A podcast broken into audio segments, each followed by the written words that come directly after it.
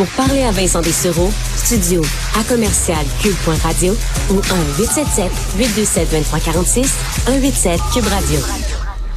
On est de retour. Je vous rappelle que Mario Dumont est absent euh, aujourd'hui euh, aux États-Unis. Joe Biden était en visite à Buffalo. Euh, on peut s'entendre que pour un président, ce genre de visite-là, c'est jamais une belle journée. On se souvient qu'Obama avait trouvé ça particulièrement difficile. Il dit que la pire journée de sa présidence, c'était après la fusillade de Sandy Hook. et là, bon, la fusillade à Buffalo ébranle encore une fois les États-Unis. Joe Biden, donc, était sur place, a dénoncé, bon, a dénoncé ce qu'il appelait le poison du suprémacisme blanc, parler d'actes de terrorisme carrément à l'intérieur des États-Unis, euh, parlait de cette thèse là, qui roule beaucoup dans le monde des complotistes sur le grand remplacement euh, des théories qui ont amené des gens à se radicaliser dans les dernières années. Il appelle tous les Américains à rejeter ce mensonge, condamne tous ceux qui le répandent pour gagner du pouvoir, des voix, de l'argent. Parce qu'il faut le dire, hein, il y en a qui euh, savent très bien que c'est une fausse théorie mais qui euh, surfe là-dessus parce que ça marche, ça t'amène une communauté très agressive, très musclée, euh, qui peut justement t'amener des voix, une élection, de l'argent, du pouvoir, etc. Joe Biden l'a bien compris, c'est ce qu'il a dénoncé aujourd'hui. Il dit ceux qui prétendent aimer l'Amérique ont donné trop de combustible à la haine et la peur. Ce venin, cette violence euh, ne peuvent pas être l'histoire de notre époque.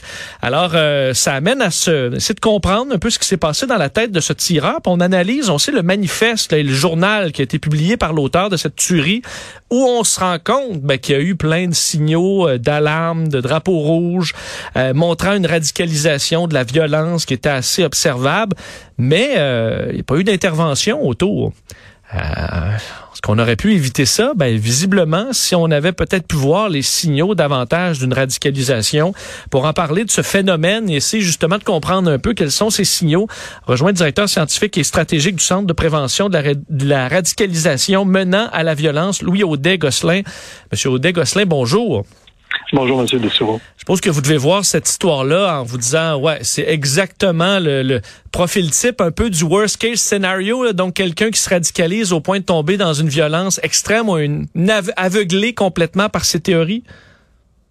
Euh, oui, absolument. Et euh, ce qui est euh, un peu euh, questionnant et, hallucinant dans ce cas-là, c'est qu'il nous a laissé un peu le journal intime de, son, processus de radicalisation. Donc, euh, effectivement, c'est, vraiment le, B en bas du processus de radicalisation qui va jusqu'à la violence la plus extrême. Qu'est-ce que vous euh, qu'est-ce que vous notez ou qui, que vous remarquez dans justement ce, chemin-là qu'a pris ce, ce, tireur pour en arriver à ces, pour en arriver là à ce tel niveau de violence? Il y a vraiment plusieurs éléments et euh, bon, on note euh, beaucoup de commentateurs ont noté le fait que il y a eu des signaux d'alarme, des, des, des, drapeaux rouges, euh, des, il a été en consultation, il avait parlé de son, son projet. Euh, par contre, euh, dans ces cas-là, c'est toujours très difficile parce que oui, il y, a, eu ces, signaux d'alarme, mais il n'est pas le seul. Et c'est pas toujours les gens qui parlent nécessairement de leur projet de, passage à l'acte qui, qui le font.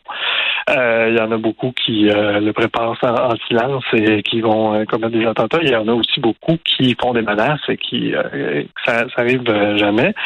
Donc c'est important de garder ça en tête, mais ce qu'on retient, c'est vraiment que le soutien et la présence de, ressources, autant des proches, la famille, des, des, intervenants, des, des, ressources de prévention autour de, de l'individu qui sont dans un parcours comme ça, c'est vraiment très important pour euh, permettre parce que euh, on voit qu'il y a des moments de doute dans son parcours, il y a des, des, des, va-et-vient, euh, et si à ces moments de doute-là, il y a des gens autour qui permettent de qui peuvent fournir d'autres avenues, d'autres d'autres possibilités à, des individus dans ce, cas-là, ben on pourrait pu éviter cette situation-là. Oui, parce qu'il y a euh, des gens qui se sont radicalisés dans une certaine mesure. On en a beaucoup parlé pendant la pandémie. Tout le monde, on dirait, en connaît quelques-uns qui sont tombés dans des théories euh, fumantes euh, ou fumeuses. Et là, ben, je comprends que la plupart, à un moment donné, ça tombe. J'en ai dans mon entourage qui sont tombés là-dedans récemment, sont revenus un petit peu, disons, hors de l'eau est-ce que je vous dis c'est quand même difficile de voir parce qu'il y en a qui parlent pas, il y en a dans ce dans, son cas c'est un peu plus évident. Qu'il y a des signaux subtils que la personne est vraiment en train de sombrer d'une façon euh, assez dangereuse pour en arriver à la violence?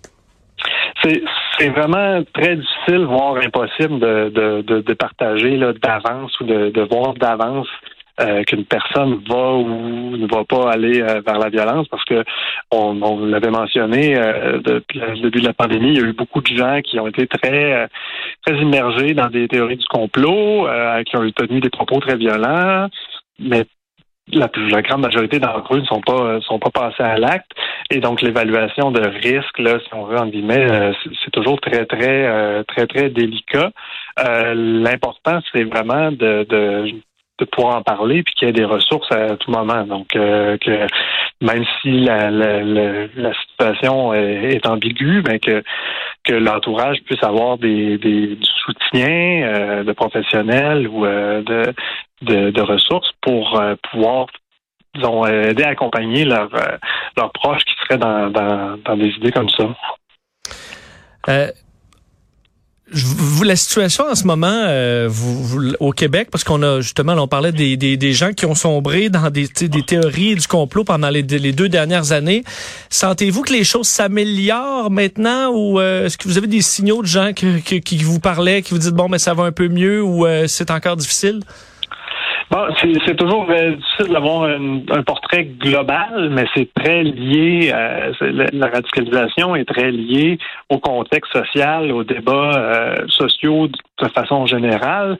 Et donc, euh, effectivement, quand les mesures sanitaires étaient très débattues. Ben, là, il y avait vraiment des, des, des discussions très fortes et des, des, des, donc des, des, des ressacs très forts au plan de, la radicalisation. Euh, mais là, si on il y a des, campagnes électorales qui s'en viennent, euh, tous les débats polarisés euh, peuvent mener à, à, une radicalisation chez, chez certains. Donc, c'est c'est quelque chose qui, qui, se transforme au fil du temps.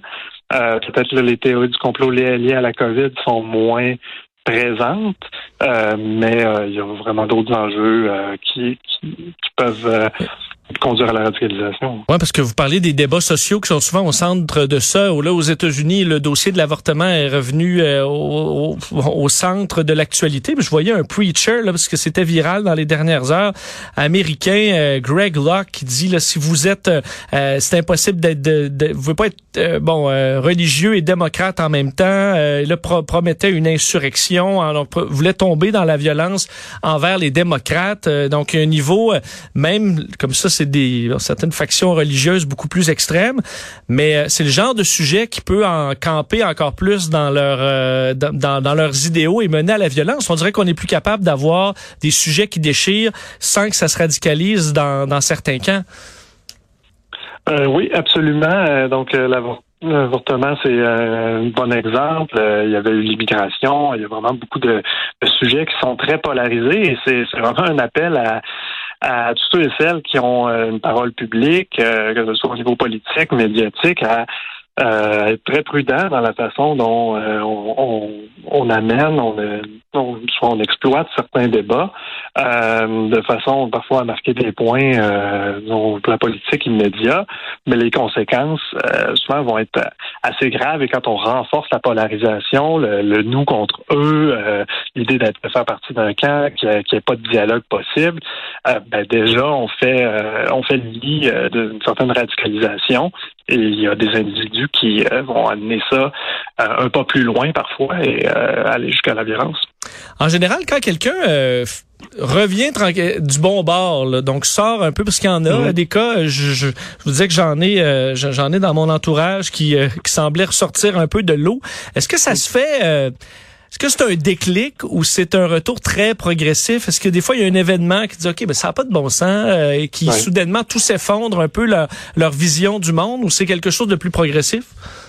Ça, ça dépend vraiment des cas. Il euh, faut comprendre que être dans une idéologie extrémiste, c'est très demandant parce que vous vous, coupez vraiment de l'ensemble de la société euh, et euh, donc vous êtes en confrontation. C'est et comme on l'a vu avec le, le, journal de bord numérique du, du, tireur de, de Buffalo, il y a des moments de doute. N'importe qui, dans n'importe quelle idéologie, a des moments de doute. mais parfois, quand, quand on, on s'enfonce, on va très loin. c'est difficile, c'est très difficile d'avouer qu'on a eu tort pendant aussi longtemps. Et ça prend vraiment un entourage qui est prêt à, vous accueillir quand euh, vous décidez d'exprimer des doutes ou d'exprimer de, euh, une volonté de, de peut-être vous remettre en question. Euh, donc, c'est parfois très difficile à faire parce que quand on quelqu'un sombre dans, dans, dans l'extrémisme, si on veut, euh, il va pouvoir tenir des propos très, très difficiles et être en rupture avec son entourage, mais d'avoir des portes ouvertes autour qui permettent de sortir quand, quand on a des moments de doute, c'est vraiment crucial et c'est ça qui va faire la différence.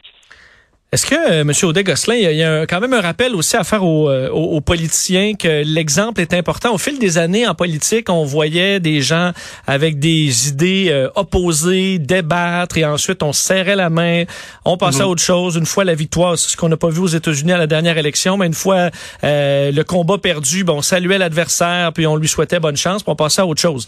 on voit ça de moins en moins. On voit la course au Parti conservateur du Canada en ce moment, c'est des débats tellement on s'insulte, on se serre plus la main.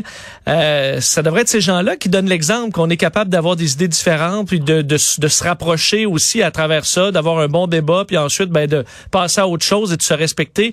Il y a quand même là un message de dire ben vous devriez euh, vous, devriez augmenter votre niveau de jeu. Euh, ben absolument. Euh, je pense que ça, on le voit probablement dans toutes les tendances politiques